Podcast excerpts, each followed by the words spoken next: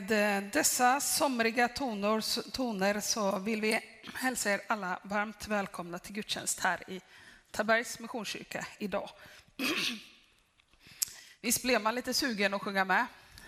Det var, var li, lite meningen. Nej. Det känns ju som sommar när man hör den här. Sen kan man tänka på olika saker. Erik och jag delade lite här förut inne. Jag sa att jag tänker på min gamla klassföreståndare i högstadiet. För han är nämligen släkt med Valdemar Åhlén, eller var, för han lever nog inte längre, någon av dem, eh, som har skrivit musiken till den här. Eh, så honom tänker jag på när jag hör den här, bland annat. Ni har ju fått hört här redan då Rolf och Ingrid Gabrielsson som leder oss musiken idag. Ni kommer också få höra Kenneth Pettersson som ska predika. Jag som kommer leda er genom det här heter Ulrika Johansson. Så har vi Erik på tekniken idag som gör att ni förhoppningsvis kommer höra mig bra. Det brukar inte vara så stora problem med det när Erik får bestämma. Låt oss be för gudstjänsten. Ja, Herre, tack för att vi får komma och möta dig här i den grönskande naturen som finns runt omkring oss. Tack för att vi får ära dig, att vi får glädjas med dig och också komma inför dig med precis så som livet ser ut just nu. Herre, vi ber att du ska vara med oss och, och möta oss i den här stunden. Kom och se vad var och en av oss behöver idag. Vi lägger gudstjänsten i dina händer. Amen. Då ska vi få sjunga tillsammans, men inte i den här somriga salmen utan i en annan psalm som vi kanske inte sjunger så jätteofta. Nummer 350. Och Gud som skapar vind och hav, som skapat vind och hav. 350.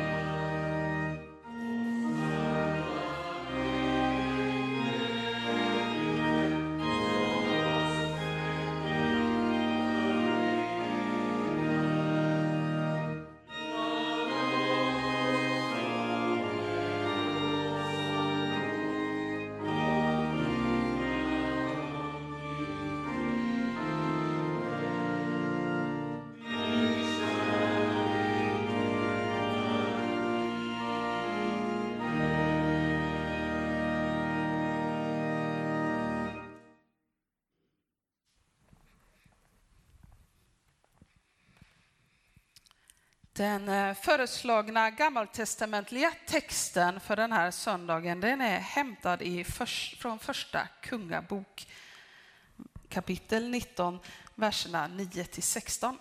Det handlar om när Elia möter Gud vid en grotta vid berget Horeb.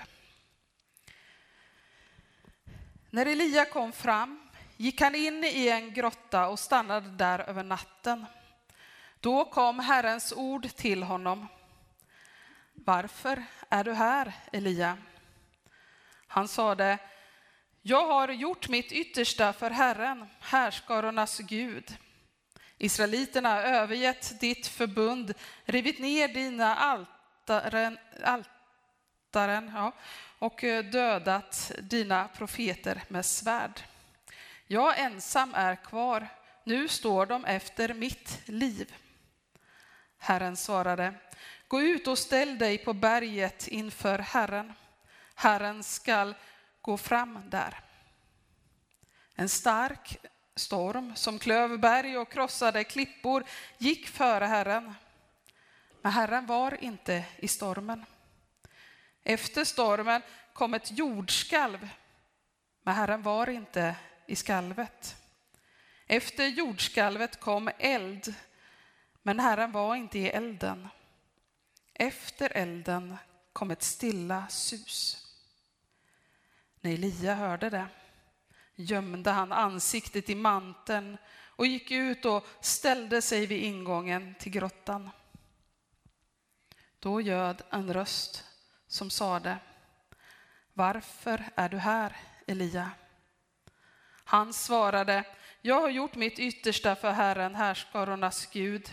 Israeliterna har övergett ditt förbund, rivit ner dina altaren och eh, dödat dina profeter med svärd. Jag ensam är kvar och nu står de efter mitt liv. Herren sa till Elia, vänd tillbaka och ta vägen till Damaskus öken. Gå in i staden och smörj Hassel till kung över Aram. Jehu, Nimishis son, skall du smörja som till kung över Israel. Och Elisha, Shafats son, från Abel Mechola skall du smörja till profet efter dig.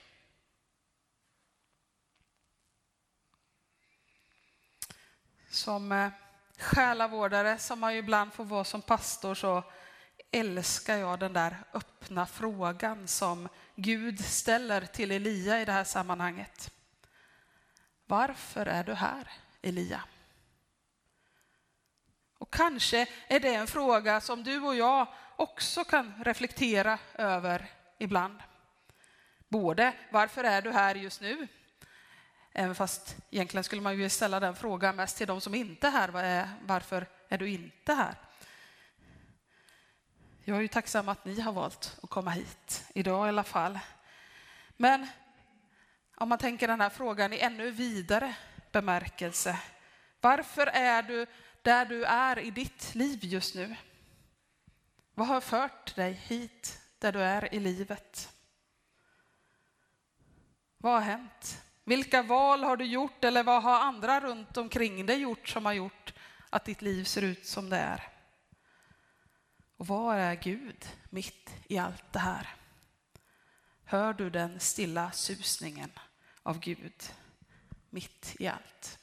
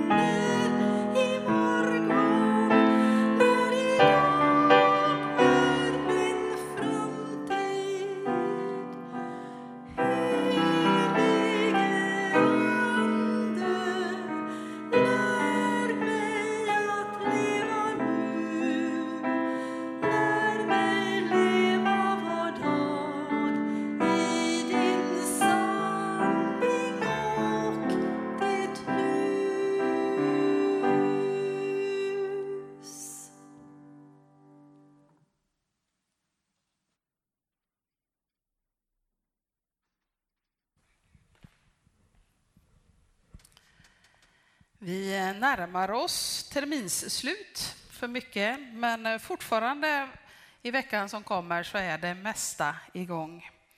Så det kommer vara Tikva, RPGs sommarresa, Miniscout, Scout, konfalektion, grupp som heter K2, Stickkontakter, Musikkåren, Bön, Fisherman's Friends som ju vårt tonår heter.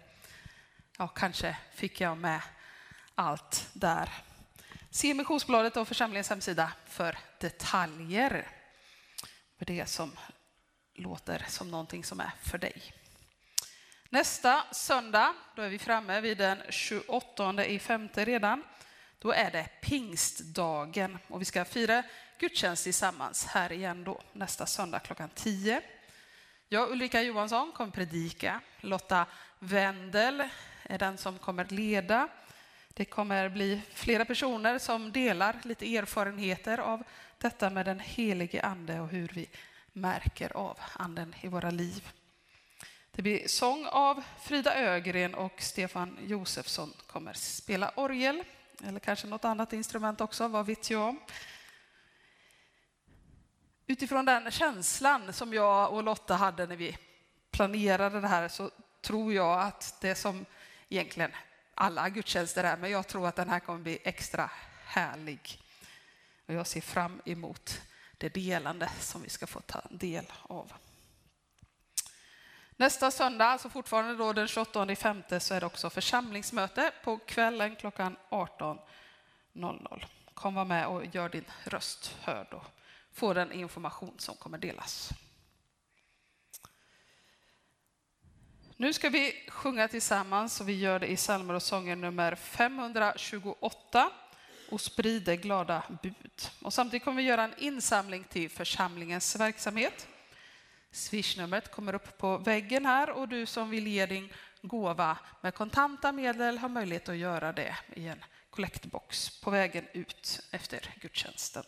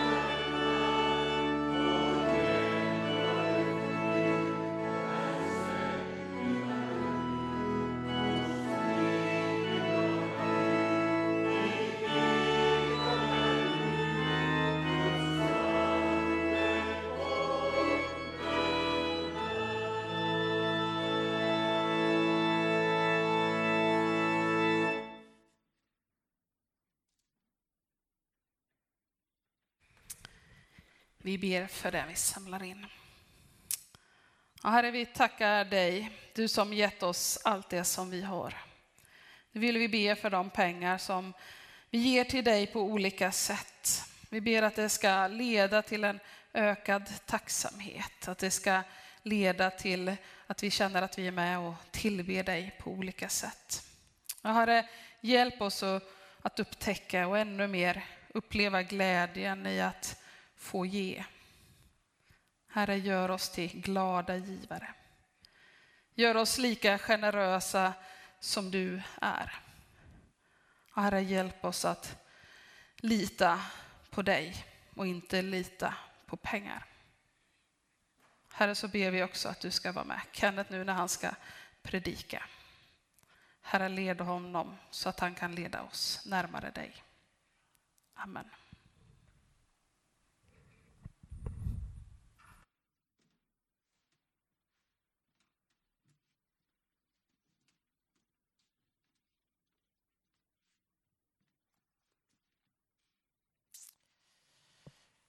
Jaha, då har ju söndag slutat och det är bara den stora klassen kvar nu över sommaren.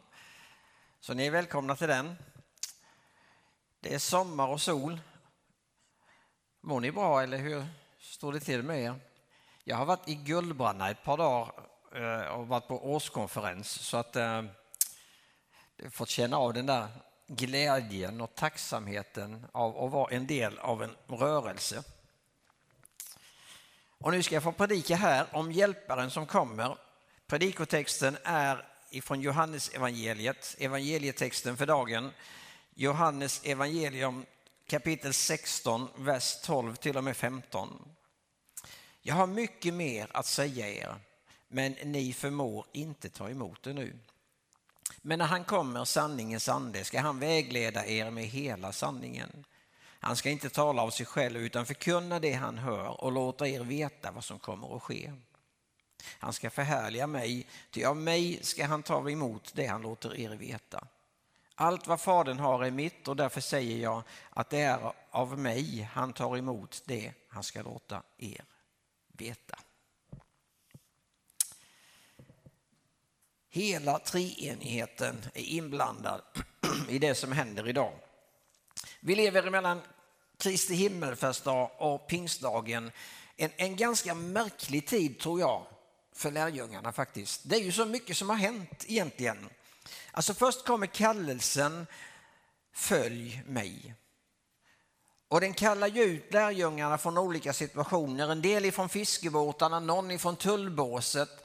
Och sådär på olika sätt drabbas de där orden Följ mig som har gjort det i tre år och fått vara med om otroligt mycket saker. Och så dör Jesus på ett kors och allt grusas och det är som om allt är slut och inget är sig likt igen. Och så på tredje dagen så uppstår han. Och då blir de ju så glada naturligtvis. Men det är ändå när det har gått en liten tid, det är det något som skaver lite grann ändå. Alltså, det är ju inte riktigt sig likt som Petrus. Han tar med sig ett gäng och så tänker nej, nej, jag går tillbaks till det jag känner till, till det gamla vanliga. Jag ger mig ut på fiske igen. Skjuter de i båten, i Genesarets sjö och kanske kommer de ihåg att det var här någonstans för ungefär tre år sedan som vi mötte den där kallelsen ifrån Jesus. Följ mig. Och så står han på stranden, Jesus. För nu är det ju så här att när de ger sig ut och fiskar en hel natt, detta som de har gjort i hela sitt liv egentligen, det är detta som de kan och så kommer de in emot land och de har inte en endaste liten sillarumpa i båten. Det är tomt. Och då är Jesus där och kommer på den lysande idén. Lägg ut nätet på andra sidan båten. Och det är då det händer. Det är då de får den där stora fångsten. 40 dagar har det hållit på så här. Och nu har de ju ändå börjat att vänja sig. Ja, men det är, det är så här det blir. Jesus går och kommer och han är inte liksom begränsad som han har varit innan. Han går ju tydligen genom stängda dörrar och så där. Det är väl så här vi får vänja sig vid att det blir. Och så i torsdags firade vi Kristi himmelfärdsdag och då läser vi om att de gick ut där utanför Jerusalem mot Betania. Och så plötsligt lämnar han dem igen.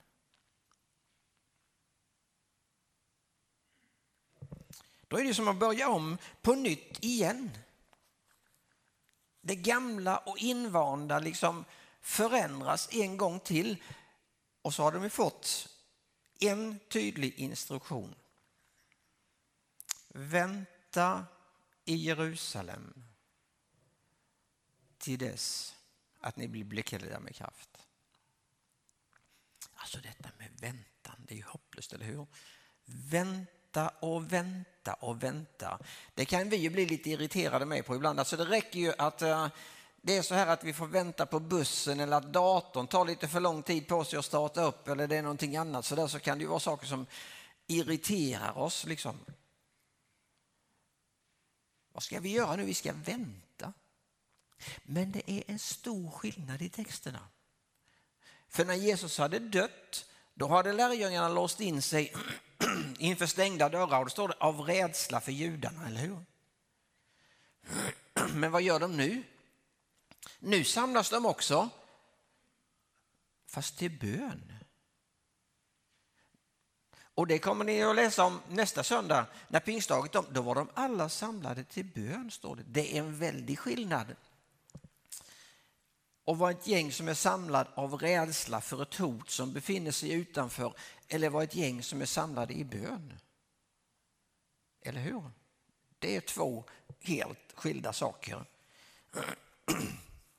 Och det kanske inte är så nytt som man kan tro allting som händer.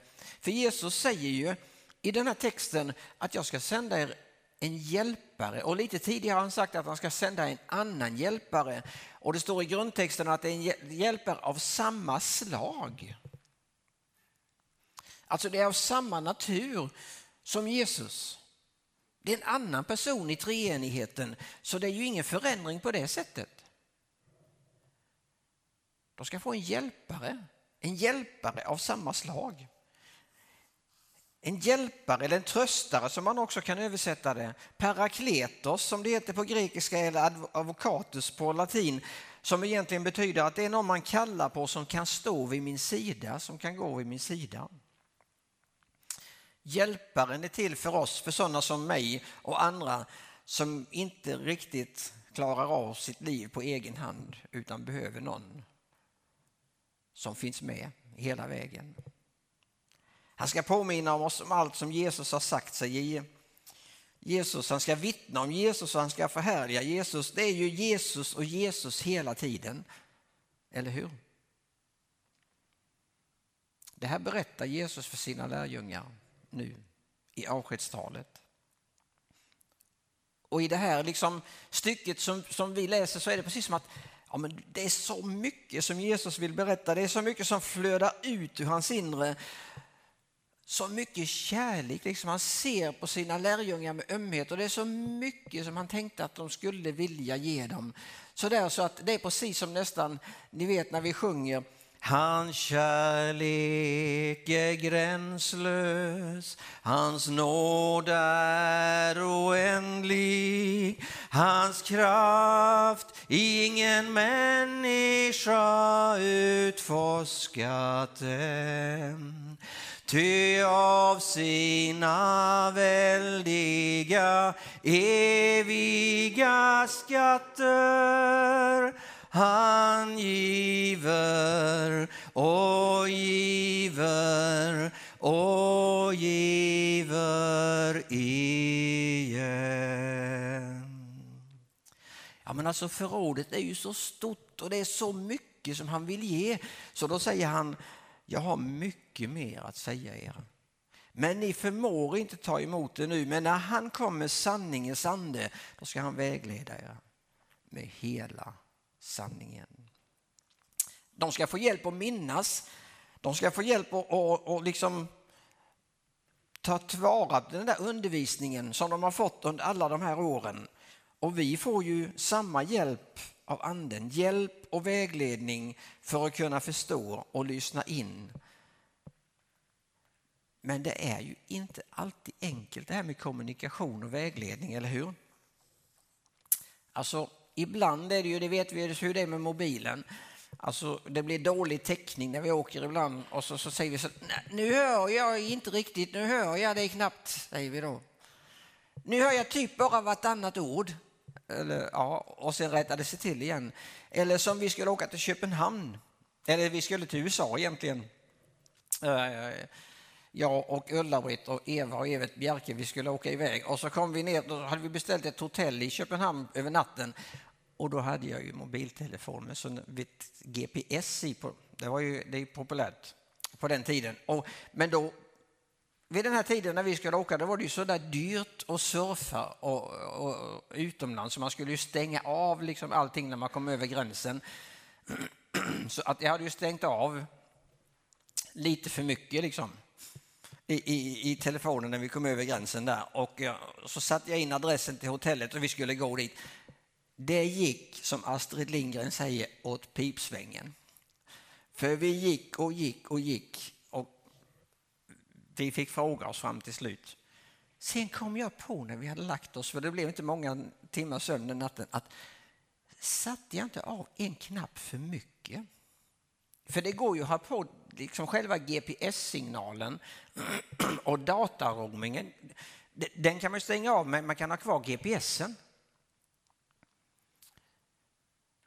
För jag tänkte annars blir det problem om ett dygn eller så när vi ska försöka ta oss ut ifrån flygplatsen i Miami och jag har inte en susning var vi ska ta vägen. Och jag är ansvarig för detta liksom. Då mitt i natten öppnade jag min telefon och tittade. Jo, det var ju en knapp för mycket som jag hade stängt av. Och sen när den var på så funkade det alldeles utmärkt. Så det gjorde. Det kan ju vara så lite med vårt förhållande till Gud också faktiskt. Att ibland är det lite svårt att läsa av, ibland kände vi inte igen signalen riktigt. Och det kanske även om vi är vana. För det var ju Elia, eller hur? Han hade ju varit på Karmel och haft värsta bataljen med profeterna på Karmel. Han hade ju verkligen sett Guds kraft utgjuten, men nu är han på väg. Han är ledsen och han är trött och han tror att han är den enda i hela landet som är kvar som tror på Gud. Och han tänker egentligen att det är ingen idé att jag finns heller för det, det bästa våren tog slut, säger han till Gud. Han är chi på det, Elia. Fast han har nyss varit med om en sån seger över Baalsprofeterna. Och Gud han, han, han liksom börjar lite smått och trösta honom och, och kaparna kommer med mat och han får lite vatten och, och, och sådär. Och han bara fortsätter att gå. Han är arg tror jag, Elia. Han, han är inte på humör liksom. Han är inte öppen för det där med tröst längre och den, just den signalen nu. Han bara går så här.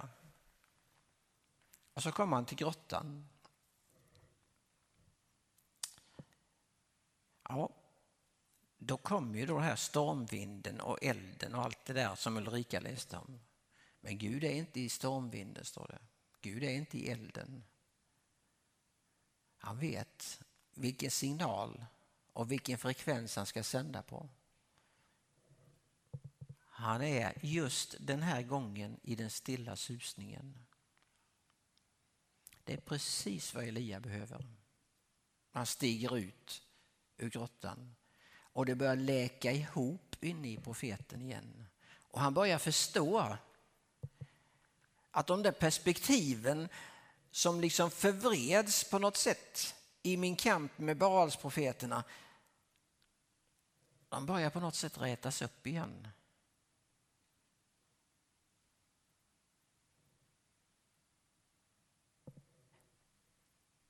Det där örat, att få lyssna emot Gud är viktigt. Och Gud sänder genom hjälparen sin helige ande på en frekvens och en kanal så att du och jag kan ta in det. Därför blir det aldrig ett mönster. Därför blir det aldrig så här att det är tre steg till hur du lär dig att lyssna och det är that's it liksom. Därför att Gud kommer att förändra den där frekvensen allt eftersom det är behov i ditt liv och i mitt liv. Vi befinner oss på olika platser och då sänder Gud på en annan kanal. Då får vi göra som Jesaja när han ber. Varje morgon gör han mitt öra villigt att lyssna på lärjungars vis, säger han. Varje morgon gör han mitt öra villigt att lyssna på lärjungars vis. Och då får vi lära känna honom som är vägen, sanningen och livet. Och vi får lära känna att detta är det eviga livet, att de som känner dig, den enda sanne guden och honom som du har sänt, det är de som har det eviga livet. För sanningens ande vill leda oss in i hela sanningen, eller vägleda oss med hela sanningen står det egentligen. Vill hjälpa oss att lyssna in liksom, både vem jag är, vem Gud är, vem Jesus är och vem anden är. Så att jag får en bra bild liksom, av det som händer. Och så är det ju det märkliga att när Jesus, eller när anden kommer in i bilden så är det ändå Jesus som är i centrum. För anden målar aldrig ett självporträtt. Aldrig någonsin. När anden är i farten så är det alltid ett Kristusporträtt som träder fram. En bild som väcker längtan efter att få någonting mer. Så vill vi öva oss i att lyssna anden så är ett bra sätt att läsa evangelierna faktiskt. Att läsa och leva i berättelsen om Jesus. För det anden gör handlar ändå alltid i grund och botten om Jesus. Och i evangelierna läser vi ju det där som vi också någon gång har sjungit om, i alla fall vi som är eh, i min ålder och lite äldre att han går omkring, gör väl och hjälper alla. Han lättar bördor, läker varje sår. Han tänder helig eld i hjärtan kalla. Han skänker så ljus där sorgens mörker rår. Om det är samma hjälpare av samma natur och av samma slag, då är det ju precis det som händer i spåren av den helige ande också. Därför är det nog som Magnus Malm säger, när det här kommer till med andlighet och mycket annat. Problemet i vissa miljöer är inte att det är för mycket Gud. För det kan man ju tänka ibland att det blir nästan. Det är inte att det är för mycket Gud, säger Magnus Malm. Problemet är att det är för lite mänsklighet eller för lite människa. Alltså vi behöver både och, eller hur? Hela registret på något sätt. Och så kan man flytta vidare till Paulus och så kan man läsa i Romarbrevet att anden själv vittnar med vår ande om att vi är Guds barn. Anden själv vittnar med vår ande om att vi är Guds barn. Frank Mangs påstod på sin tid att det är ett sånt där vittnesbörd som liksom finns med 24 timmar om dygnet. Det kan hända, sa Frank en gång när jag lyssnade på honom på Kotteborgsskolan, att det är så här att jag vaknar mitt i natten och om jag lyssnar så hör jag hur Guds ande sjunger duett med min ande om att jag är Guds barn. Så Frank. Det är ganska fint tycker jag. Att få lyssna till den där duetten, du vet. Ibland så tappar vi det. Ibland så tappar vi förundran över att få vara Guds barn och vi tar det så självklart. Men det är nåd. Det är nåd, det är det största under som kan hända en människa. Det är att få träda in i den relationen med levande Gud och känna ett barn i Guds famn.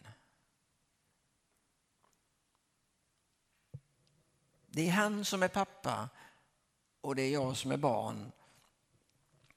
Det, det är liksom, det är något stort i det.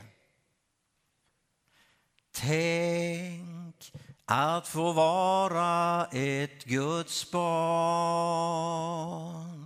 Tänk att få vila i hans famn. Tänk att få vara viss att han tar hand om mig. Tänk att få bo i Jesu namn. Och då var det ju så där att några klåfingriga inte riktigt tyckte att det där räckte så att då ändrade man på det ibland. Har ni varit med om det, kommit till den miljön, då, då sjunger man så här istället. För att få bo i Jesu namn så, så tänker man att det kan väl inte vara rätt och så sjung, då ändrades det till tänk att få be i Jesu namn. Men originalet är ju bättre, eller hur? Alltså tänk att få bo i Jesu namn, att få bo i honom med hela sitt liv. Liksom. Att få förbli i Kristus. Med allt vad jag är och har, med mina fördelar och brister, med hela paketet liksom, så får jag bo i Kristus. Det är lite som den där slutet på, på Gud som haver. Ibland så ber man Gud som haver barnen kär och så det, den som den Gud älskar lyckan får. Eller du förbliver Fader vår. Alltså, om jag har förstått det rätt, jag vet inte om ni har samma information, men annars får vi ta det vid kyrkan. Men, men, om jag förstår det rätt så är det du förbliver Fader vår som är originalet. Och det är ju något annat, då är det ju igen där. Du förbliver Fader vår. Alltså då är det ju så här.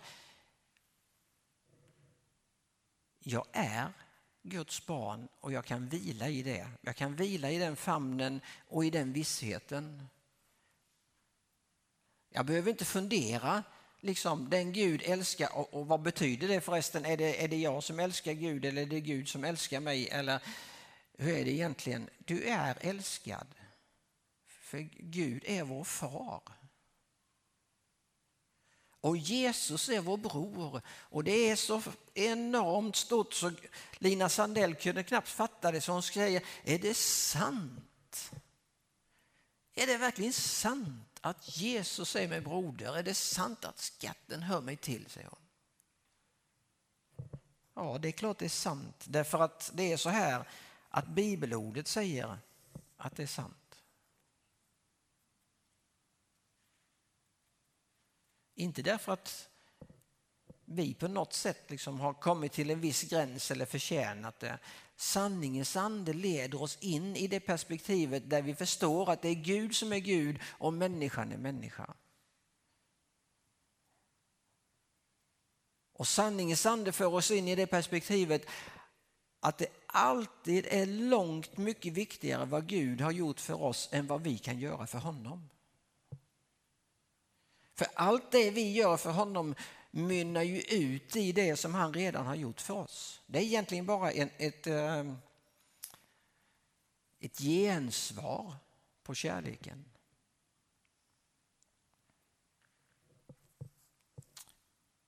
Men så är det ju det där med anden och med hur vi upplever det och hur det ligger till och så. Hur är det med vår längtan egentligen? Och vår önskan. Är det som Ylva Eggehorn skriver i ett sammanhang kanske?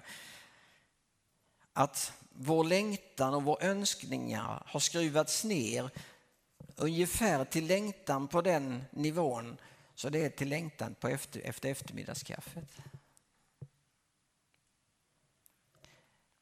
Eller bär vi på en längtan och en bön efter att få uppleva mer av den helige Ande. Att få släppa taget över hjälparens hand. Då är det inte jag längre utan det är han som ska förhärligas. Han ger vidare av det som han redan har fått och det som är mitt säger Jesus om anden. Och det är för att han ska förhärliga mig. Så får vi av anden. Och vi får ge det vidare.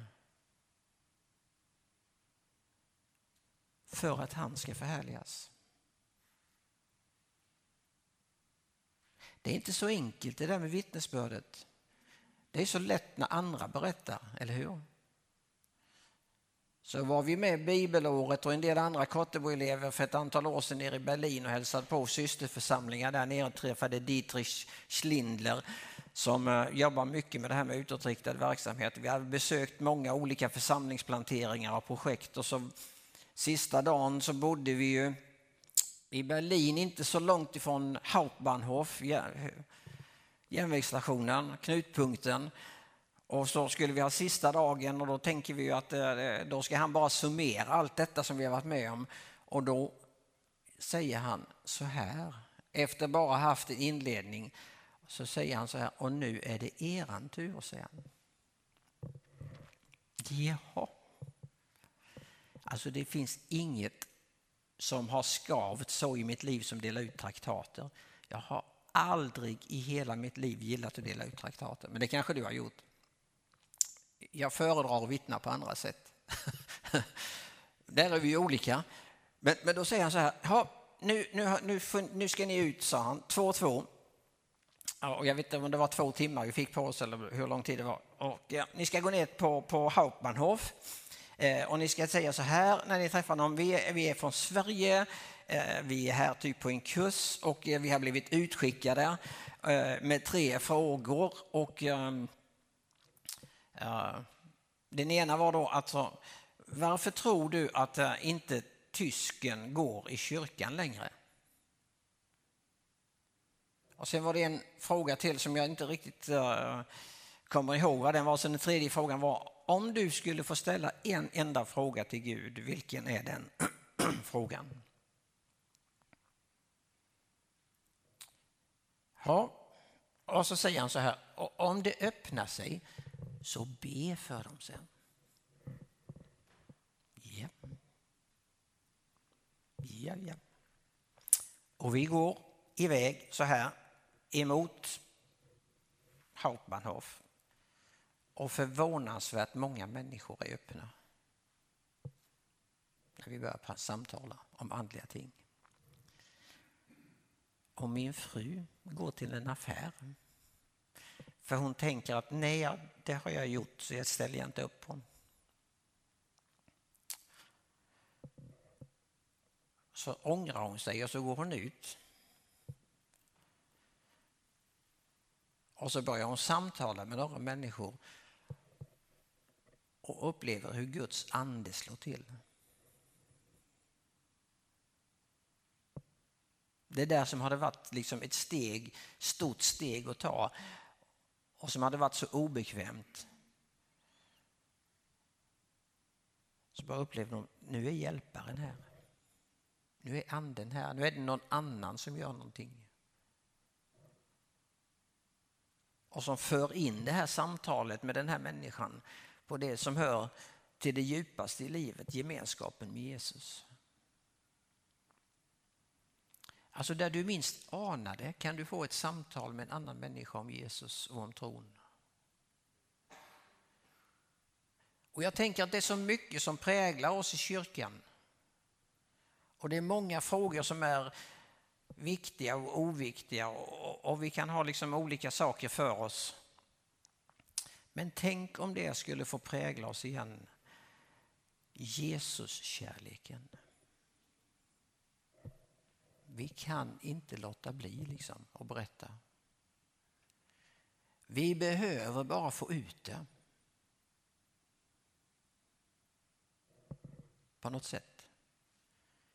Och jag vet inte, men då kanske vi behöver hjälp med minnet ibland. Han som skulle påminna oss om allt. Alltså när var du där sist i ditt liv där du var på helig mark? Där du kände på något sätt att tid och rum försvann.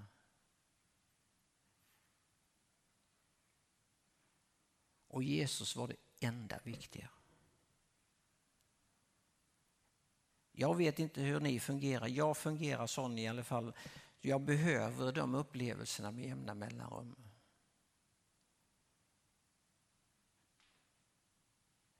Det är det som är runt omkring lite får förblekna. Och jag får komma inför tronen och se att han är större. Och det är han som är huvud för församlingen, ingen annan. Att bara få ta emot. För det är för oss som för lärjungarna, det vi har tagit emot, det är det vi kan ge vidare. Därför behöver vi ibland bara vänta så att han kan betjäna oss. Låta sin ande strömma in i våra liv.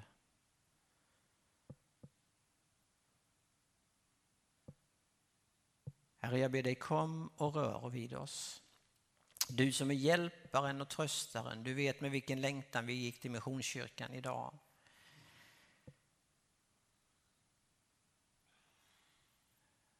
Herre, bara berör oss du. Du känner oss bäst av alla. Du vet om vi behöver uppmuntran eller tröst. Du vet om vi behöver vishet inför en, något vägskäl vi står inför eller vad som än behövs så vet du det och känner det till fullo. Så vi ber kom du helige och berör våra liv den här förmiddagen. Du som är vår hjälpare, vår tröstare. Förhärliga Kristus i våra liv. Så att vi, när vi går ut i vår vardag, kan stråla ut av hans kärlek. Amen. Ylva Eggehorn talar också om att det finns ett kärleksöverskott hos Gud. Det är det uppdraget vi har fått, att föra det kärleksöverskottet vidare ut till andra människor.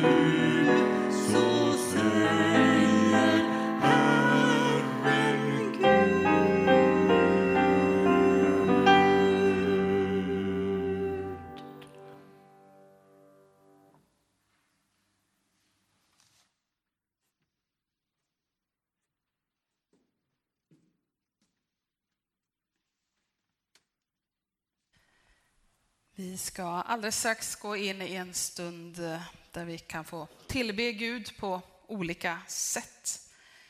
Det finns möjlighet att sjunga lovsång, att vara i bön. Du kan få förbön av Kenneth som kommer vara här framme som förebedjare. Det finns möjlighet att använda ljusen i ljusbäraren och bönelapparna för att kanske ännu mer konkretisera det där som du vill bära fram till Gud. Sen efter så kommer jag samla ihop och vi ber tillsammans efter att vi har sjungit några sånger. Texterna på sångerna kommer komma upp på väggen. Och skulle du känna att ja, men det här som Kenneth sa eller någonting annat som hänt i gudstjänsten, det har väckt någon tanke i mig som du vill dela till oss andra. Kom fram och, och viska lite i mitt öra vad det är som kanske bultar på ditt hjärta att få dela, om det gör det så kommer vi bereda plats för det också. Men jag vill också passa på när vi pratar om bön att informera att, att vi har eh, från och med den här veckan som kommer, eller från och med idag, så har vi infört att vi har en förbönskalender i församlingen. Det kanske har funnits förr, men nu var det dags igen i sådana fall. Där vi liksom tillsammans kan få samlas kring samma ämnen. Och det har till er som är medlemmar i församlingen gått ut i ett mejlutskick. Alla kanske inte har mejl och därför kan jag informera om att det också finns möjlighet, eller för oss alla, att ta ett fysiskt exemplar och ha med sig hem. Det finns på informationsdisken. För kanske är det en sån där lapp du ska sätta på kylskåpet eller badrumsspegeln eller ytterdörren eller när det liksom uppstår de där tillfällena där du kan vara en liten stund i bön. Att då få varje vecka be för en basgrupp, för någonting som kan vara ett bönämne mer internt i församlingen, också för ett ämne som är utåtriktat till vår, det samhälle som vi lever i. Och veta att det är inte bara jag som ber för det här den här veckan, utan fler gör det. Ehm, kan vi ta upp den där bilden med de som är den här kommande veckas? Ja, den, precis. Ehm, för den här veckan då som kommer och även idag då, så kommer vi be för basgrupp 7 som går på här nu då, nästa vecka. Vi kommer be för RPGs försommarresa som är på tisdag, att Gud beskyddar det. Och sen ber vi för Tabergsskolan i veckan som kommer och idag. Så om du inte har någonting annat som du tänker att du vill prata med Gud om under den här bönestunden så kanske du kan välja något av de här bönämnena och be för här och nu. Men då sjunger vi tillsammans. Det finns möjlighet att använda de bönestationer vi har.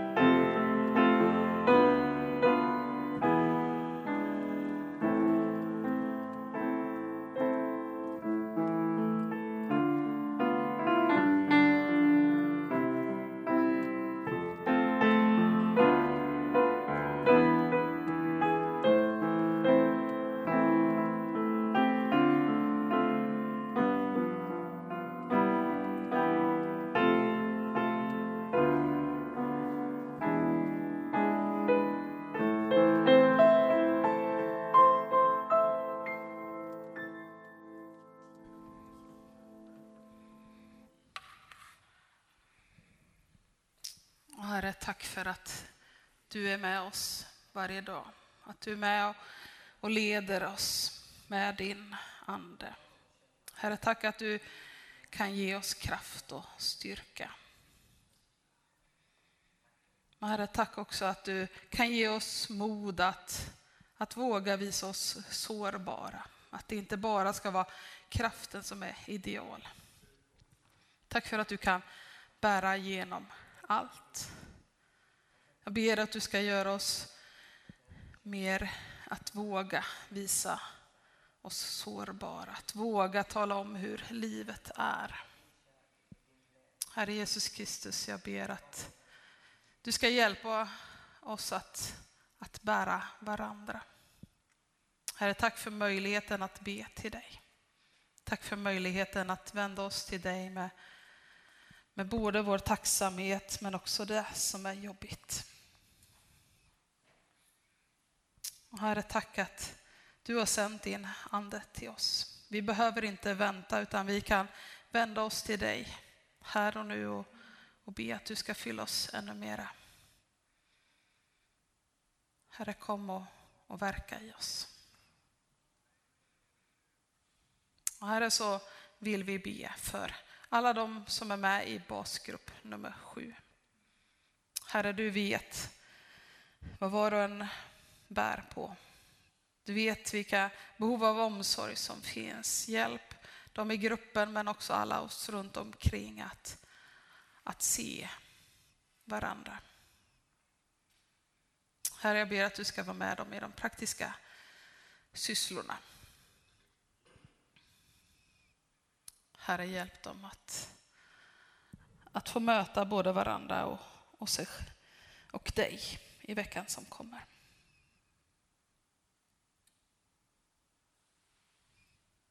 Och herre, så ber vi också om ditt beskydd över RPGs försommarresa. Herre, vi ber att allting ska gå bra praktiskt, att inga incidenter ska hända, att alla ska må bra och alla har möjlighet att, att få ta del av det som de har sett fram emot länge. Herre, jag ber att du ska vara särskilt med Rolf som håller samman det hela. Och Herre, så ber jag att, du ska, att det ska bli en riktigt härlig dag. Att du ska möta upp alla de förväntningar som kan finnas. Herre, jag ber om goda möten människor emellan. Jag ber också om ett möte med dig.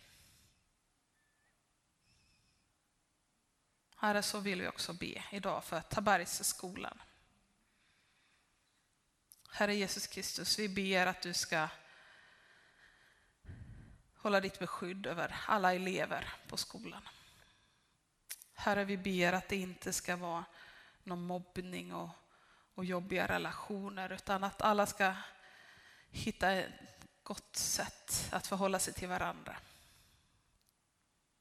Herre, vi ber att du ska vara med alla lärare och övrig personal på skolan. Herre, hjälp dem att se var en av alla elever. Herre, hjälp dem att bekräfta och finnas där till hjälp. Herre, vi ber också om för skolledningen. Herre, du vet att eh, det säkert är press från olika håll och många som tycker och tänker. Herre, gör dem visa. Låt dem ta rätt beslut. Låt dem se till den lilla människan och samtidigt förhålla sig till alla regler och allt runt omkring som styr. Och Herre, håll ditt beskydd över Tabergsskolan. Så tackar vi för att du har mött oss i den här gudstjänsten, att du har mött oss i, i våra böner. Att du ser vad var och en av oss längtar efter och, och behöver just nu. Herre, tack för att du är stor och större och att ingenting är omöjligt för dig. Vi lägger alla våra böner i, i dina händer och, och vi ber att du ska höra dem. Du ska kunna komma och möta oss mitt i de situationer. Så ber vi i Jesu Kristi namn.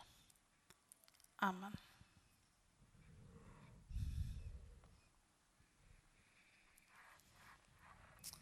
Innan vi kommer få ta del av välsignelsen och sen fortsätta gemenskapen kring fikaborden så ska vi sjunga psalmer och sånger nummer 827. 827.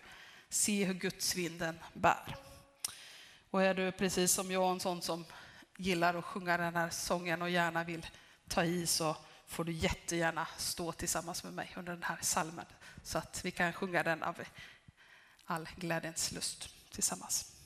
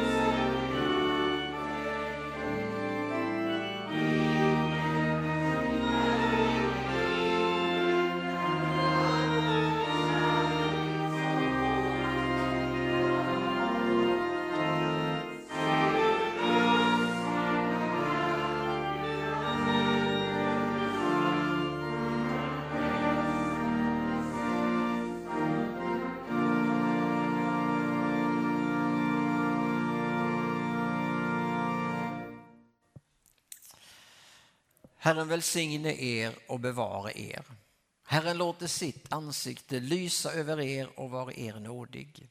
Herren vände sitt ansikte till er och giv er frid. I Faderns och Sonens och i den helige Andes namn. Amen.